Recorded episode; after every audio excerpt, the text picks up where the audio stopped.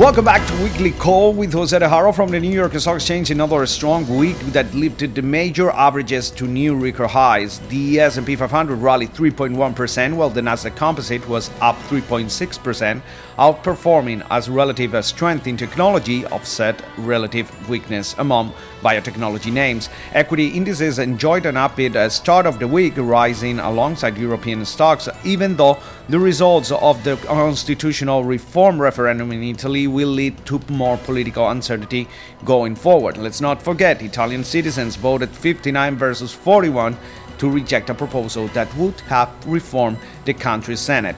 Uh, the next couple of days were quiet in terms of news, but stocks uh, continue pushing higher, keeping post-election trends intact. Uh, biotechnology names uh, took a tumble on Wednesday after President-elect Donald Trump said he wants to lower drug prices. However, the industry group rebounded over the next couple of days, ending the week with a modestly higher note. On Thursday, stocks climbed after the release of the latest policy statement from the European Central Bank. The E C B made no changes to its interest rate corridor, but announced that its asset purchase program will be extended until December. The news of an extension overshadowed the revelation that the pace of purchases will slow to sixty billion euros from eighty billion euros started in March. E C B President Mario Draghi said that the central bank will buy assets that have a lower yield than the current deposit rate, which was met with a slide in the euro. Next week will be highlighted by the December F O M C meeting, which is expected to conclude with the first right interest rate hike since last December. Uh, the market is all but certain that uh, a rate hike will happen next week, evidenced by the Fed Funds futures market, which uh, showed a ninety-seven point two percent implied probability of a rate hike on Friday afternoon. But as the Dow Jones uh, keeps uh, skyrocketing towards the twenty thousand point mark, uh, we talked to Seth J. Masters, Chief Investment Officer as, at Perstein, and this is what he had to say. So, so first of all, um, you, you were one of the of the first uh, people to, to open the door to the Dow Jones approaching the twenty thousand mark uh, around four years ago. Uh, Actually, why, four, why, four and a half, yeah. Four and a half already, so even even, even farther. Um, So, so why was this call so bold by, by them? And, and also what has changed uh, to probably hit this mark much earlier than, than initially estimated? Right. Well, the funny thing is when we first uh, made this call, I didn't actually think of it as really bold. I just thought of it as realistic and sort of sensible, because we were seeing back in twenty twelve, mm-hmm. especially early twenty twelve, that most people were ridiculously pessimistic. Mm-hmm. They were looking at the world and terrified of the possibility that the recovery that seemed to be there mm-hmm. was just a an illusion, that really mm-hmm. central bank um, stimulus, especially the quantitative easing programs in the U S and Europe and, and Japan, were effectively some kind of um, you know, financial alchemy that was going to uh, give a temporary reprieve to the world economy, but that somehow it was all going to fall apart because underneath it all, it was uh, everything was rotten to the core. And so most most of the meetings that we would have, we would end up being asked, our clients would ask, how much money should they have in gold? Mm-hmm. And to to me, that was a sign that there was a really big disconnect between what people were actually thinking and doing mm-hmm. with their money and where the opportunity was in the world. So we, the reason that we published the piece about Dow twenty thousand was to highlight how little you had to believe for the Dow to be able to get to twenty thousand within ten years. Uh-huh. And so um, the funny thing is people did say that was bold. A lot of people thought we were crazy. Mm-hmm. But um, but as you point out, we actually are ahead of schedule, right? It looks like we're going to be getting there faster than ten years. And and why is that? Well, basically, when we made the uh, prediction, did you have a chance to read the paper?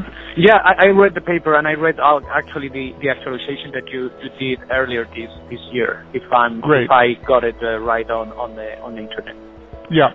So mm-hmm. then you, you you've seen it. The the, yeah. the the argument we made was that there were going to be two reasons basically why the Dow would hit twenty thousand. Mostly, mm-hmm. it was because companies would continue to grow their earnings over time.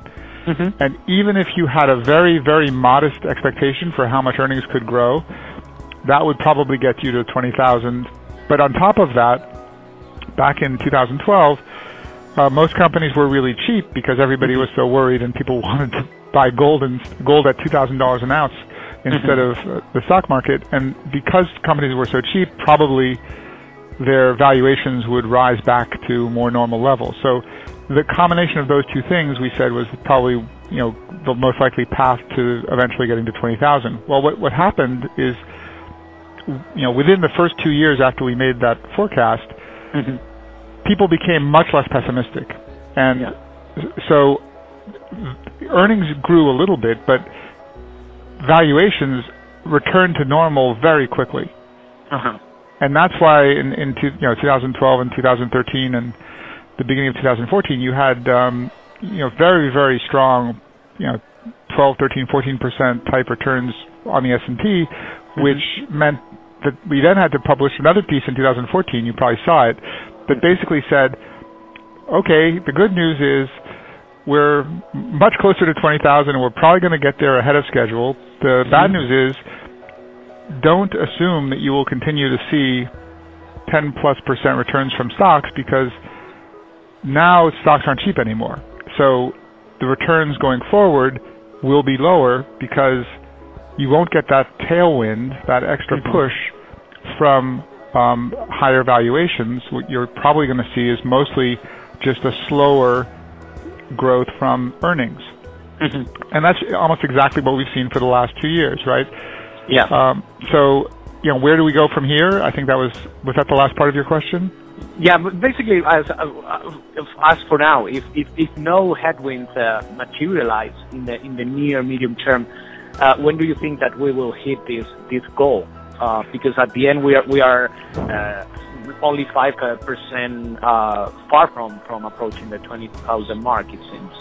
Yeah. Well, look, in the month of November, I think the Dow was up almost four percent, right? Yeah. So it, we're not very far at all. But you're you're asking if there are no headwinds. I think yeah. I think that's a big if, because our expectation is that we're in an environment where we're going to see more volatility, not less. Mm-hmm.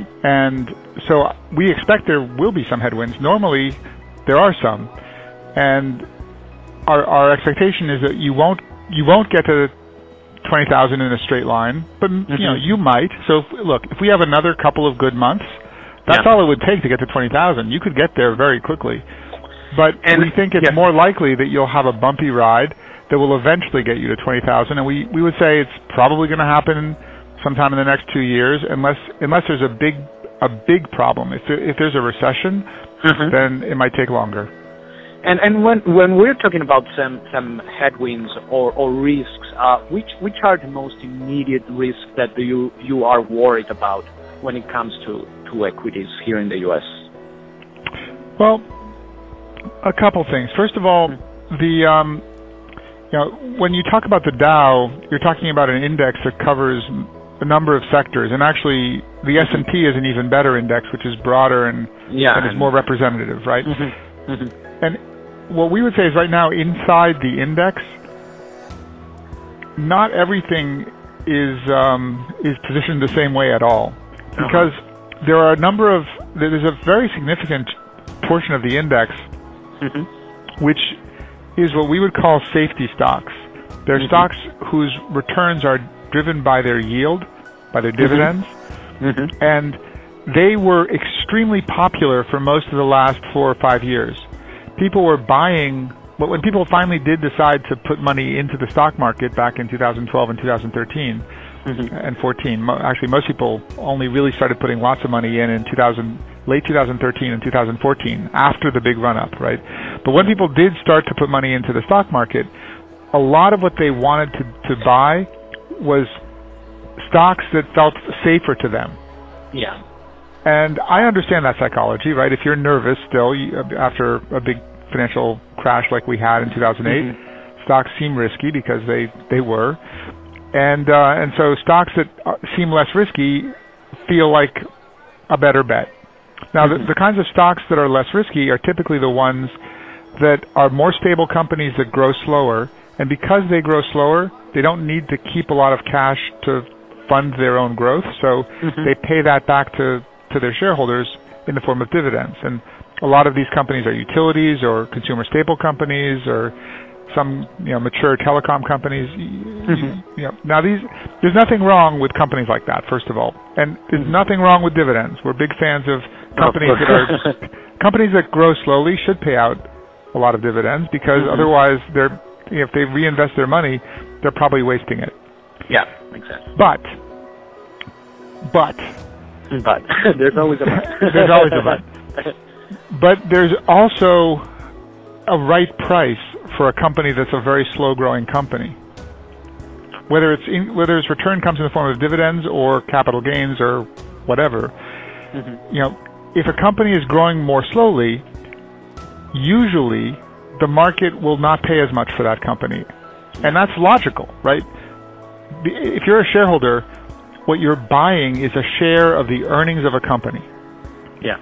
So companies that grow more slowly should be worth a bit less. And historically, the companies that are basically these, these yield-driven stable stocks historically have traded at about eight to ten percent mm-hmm. discounts to the broad market. Yeah. So if you look at their P Es, mm-hmm. they're usually roughly, you know, call it ten percent less than the P E of the market as a whole. Mm-hmm. But because so many people were buying them, because they were so popular as, as investments in equities, mm-hmm. and because people weren't buying the rest of the market that they felt was far too risky, mm-hmm. what happened is the safety stocks ended up being priced at almost a thirty percent premium to the rest of the market. Yeah, yeah, yeah. Mm-hmm. And also, incidentally, in the process, the weight of safety stocks in the market kept on going up because when something is more expensive, it mm-hmm. is a bigger part of the index. Yeah. Right? Just that's just mm-hmm. a mechanical result. Mm-hmm. So, so when you say, you know, what what do we think about the index? It depends. Inside the index, you still have in the last month and, a, and or so, mm-hmm. especially since the election, as interest rates have gone up. What's happened is that's been bad for safety stocks because, remember, safety stocks, people are buying them because they have income. So that means the safety stocks tend, like bonds, mm-hmm. to do less well when interest rates go up. Yeah. Mm-hmm. And so there's, there's really there's, – this is actually an important problem for investors now because many investors have a lot of their portfolio in the safety stocks, which did do fine for a while. But mm-hmm. now they're discovering that they're not as safe as they thought because yeah. because they were too expensive, and it being expensive is actually a risk. Mm-hmm. And also, from a portfolio standpoint, those safety stocks are correlated to the bonds that they own. And that's very bad, too, because it means that their portfolios are not well diversified. So yeah. I, I think we're going to see a continued correction over the next year or two or three for safety stocks, which will gradually get back to their normal price relative to the market. They've already mm-hmm. moved in that direction. They've already gone from about a, you know, almost a thirty percent premium to maybe an eighteen or so percent premium. That, that premium will continue to shrink and will probably go back to a discount. Mm-hmm. As that happens, though, that part of the market going down or staying flat will, will be yep. a drag on the return of the overall market, right? Uh-huh. The, the yeah. parts of the market that will go up are the parts where there's actually more of a growth opportunity, and people were not pricing it in fully. And I think there will be some of that. And, and a lot of a lot of what's happened in the last um, few weeks re- represents, if you want to think of it this way, a gamble that investors are making that they can guess what the policies of the incoming new administration will mean for the companies that might be able to grow their earnings more. So The, the sector that's done the best is banks and other financials. Mm-hmm. And the reason for that is, first of all, banks generally will benefit from higher interest rates. Mm-hmm. Um, and secondly, banks will possibly benefit from deregulation. Mm-hmm. Now, we don't know exactly how that's much the, uh, the, the, the new administration will actually have policies that lead to higher interest rates. Mm-hmm. But the, the, I think the, the market is expecting now that the combination of likely tax cuts mm-hmm. plus higher spending on infrastructure and other items will lead to bigger deficits that are stimulative. So you have fiscal policy stimulus mm-hmm. instead of what we've had for the last few years is actually basically restrictive mm-hmm. fiscal policy. So that's a big change. And um, and, and with that with that fiscal policy stimulus, you'll get probably both a little bit faster real growth and also mm-hmm. probably a little bit more inflation pressure. Uh-huh. And, and, and I, I think yeah. that's a re- by the way, I think that's a reasonable guess. But mm-hmm. if you ask about what are some of the uncertainties or risks, mm-hmm. um, well, we have no idea exactly what policies will actually be enacted. Mm-hmm. And um, that's because, first of all, there have not been any concrete proposals put forth yet. There are lots of broad ideas, but no uh-huh. concrete details. And secondly, even when a new administration comes into power with Congress aligned, for example, when mm-hmm. Obama first came into power, he had yeah. both the House and Senate um, you know, of, of, of his Democratic Party. Yeah. He still didn't get most of the things that he wanted. Mm-hmm. So we don't know. Uh, we, uh-huh. And, and, and when, when we talk about uh, those uncertainties of, of the incoming uh, administration, um, as a guess uh, on those big ideas that, that the Trump administration are, is uh, proposing, uh, do you see um, all these proposals uh, helping uh, U S earnings as a whole in the no. short, medium term? No? No. So okay. the ones that might help mm-hmm. are the idea of Well, the, the, the possibility of tax cuts, if they're implemented properly, mm-hmm. for companies, obviously would be helpful. Mm-hmm. Um, the idea of um, tax cuts for individuals might mm-hmm. also be helpful. Mm-hmm.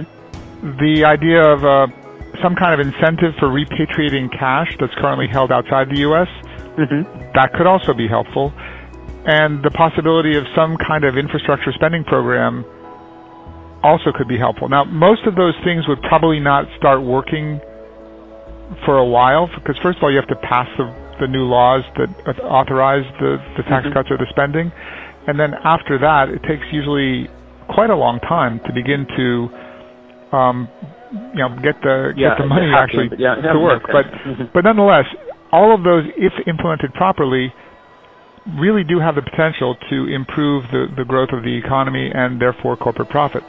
However, mm-hmm. there are some other policies that would not be so helpful. So um, President-elect Trump has also talked a lot about trade restrictions. Mm-hmm. And if you see protectionist pressures growing, mm-hmm. that is not good for growth and it's not good for corporate profits. Another thing that obviously has been a signature issue for um, for Trump is immigration restrictions, mm-hmm. and that would definitely not be good for growth and not be good for corporate profits either. Mm-hmm. And and uh, do you? We, we've been talking about the Dow Jones, but do you guys have a, a, a, an approximately target for the S and P five hundred for, for next year? Yeah. So our our expectation is that the S and P over the next um, five years or so mm-hmm. will be compounding at something like, call it five per, uh, sorry five and a half to six percent, somewhere in mm-hmm. that range, and that's a um, that that's. a total return. That includes dividends. Mm-hmm. Okay. So that's not a very high rate of return, and the reason for that is we think that you're going to see growth that is pretty modest in the next few years. Mm-hmm. Call it probably something like two and a half or or three, mm-hmm. and um, and dividends that are currently coming out at about you know two point three percent. You add that up, and you get a number that's maybe five and a half, maybe six, uh-huh. and and that you know that kind of return, remember, includes all of the companies in the S and P. So mm-hmm. we think that in in a return in an environment like this, where you still have safety stocks that are probably going to be underperforming, and you have some other sectors that have, we think, more attractive characteristics like more growth mm-hmm. and better quality. And, and higher profitability. Th- those are those are very attractive attributes. Interestingly, mm-hmm. those are often relatively attractively priced in the market today because people weren't willing to pay for that. Mm-hmm. We think we think that the way to get good returns is to be very selective and not necessarily buy the S and P broad market, but mm-hmm. be more of an active manager and identify those parts of the market that have been um, under undervalued in the last few years and which mm-hmm. are still unusually attractive. And which which uh, kind of sectors are we talking about here? Well, it's actually, right now if you look at our portfolios, it's really not a, a heavy sector orientation. Mm-hmm. It's really stock by stock. Okay.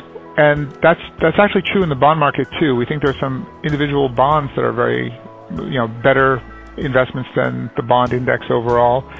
Um, we, we think that, you know, this will be a, the next few years will be a pretty good time for active managers.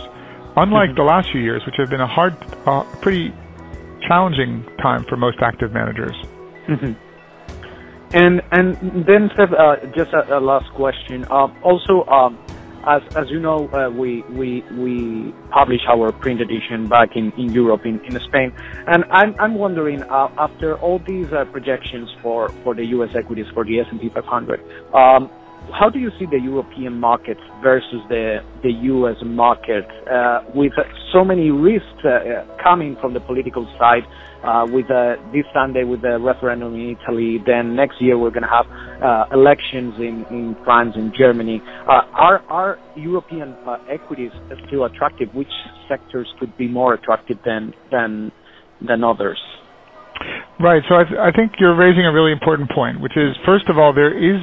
There is going to be a lot more volatility over the next few years, not just mm-hmm. in two thousand seventeen, than we've seen for a while. And mm-hmm. that's because there are a lot of structural problems that um, are not resolved and won't be resolved anytime soon. The, mm-hmm. the elections, in my mind, are a symptom of these structural problems. Right? Mm-hmm. Lots, lots of people feel very unsettled and they want change because they they aren't happy with the status quo. They may not be happy with the with the change either, mm-hmm. and and so we will see a lot of um, we will we will not just from elections, but from, from for other reasons as well, which we could talk about if you want. Mm-hmm. Um, we think that there'll be surprises, both both good and bad, but that will cause markets to be more volatile and, and choppy, and mm-hmm. uh, and. That's true in, in Europe as well as in the U S Uh-huh. We think that in that kind of environment, there will be opportunities, but again, you have to be very selective when you make your investments. So, you know, right now, you know, facing the uncertainty about the, you know, the, the Italian election, mm-hmm. you definitely don't want to load up on a huge exposure to any one thing. You certainly wouldn't, wouldn't want to buy a lot of Italian banks. Mm-hmm. Unless you were very sure that you knew that there was going to be a yes vote, um, yeah. and, uh, and and we don't know that.